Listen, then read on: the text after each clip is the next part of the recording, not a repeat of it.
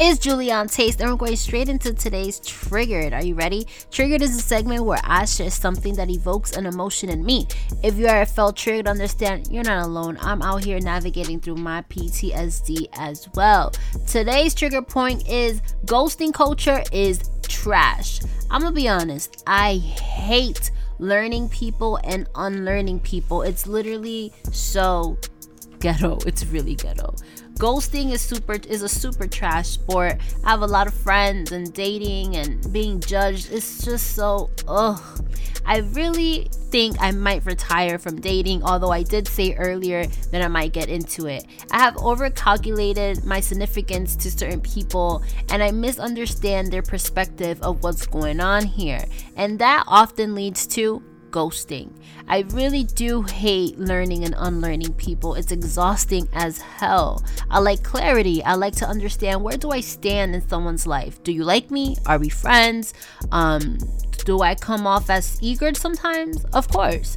Does it come off as some type of like insecure? Maybe. But it's 2021 and I'm not living in the vast land of the unknown, especially when it comes to my feelings. Not knowing or having a clear understanding brings anxiety, great sadness, low key. People get obsessed and it's honestly weird. You have to be able to form relationships with people who are on the same page as you. And honestly, sometimes it takes uncomfortable questions to get there. People are not as self aware as what they seem.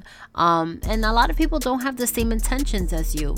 Which leads me to ghosting culture. Ghosting culture is super trash.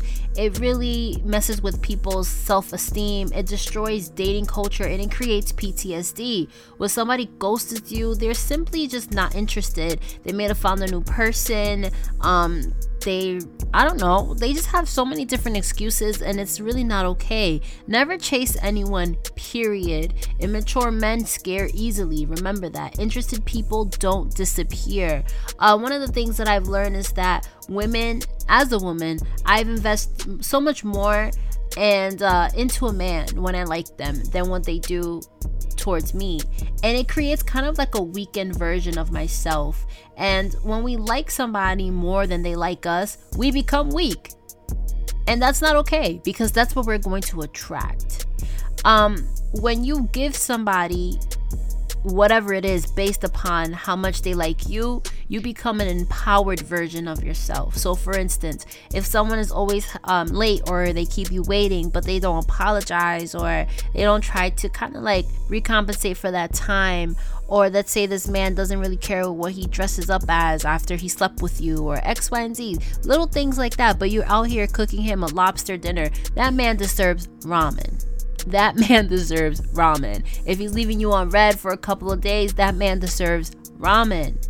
Don't cook a three course meal out here for someone who is not giving you that time of day. Remember, like somebody of how they treat you, of how they like you. Sometimes we may have a high tolerance for bad behavior, so you can dream of what could be versus your reality. Ghosting culture is trash. I know it sucks, but don't chase after anybody.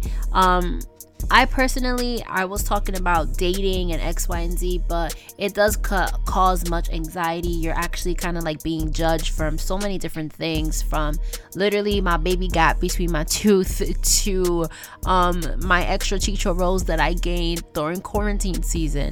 And honestly, the more you become comfortable with yourself, the more self aware you can become, and the more um, less likely someone will be able to kind of ghost you because you will see the red flags and you won't tolerate it.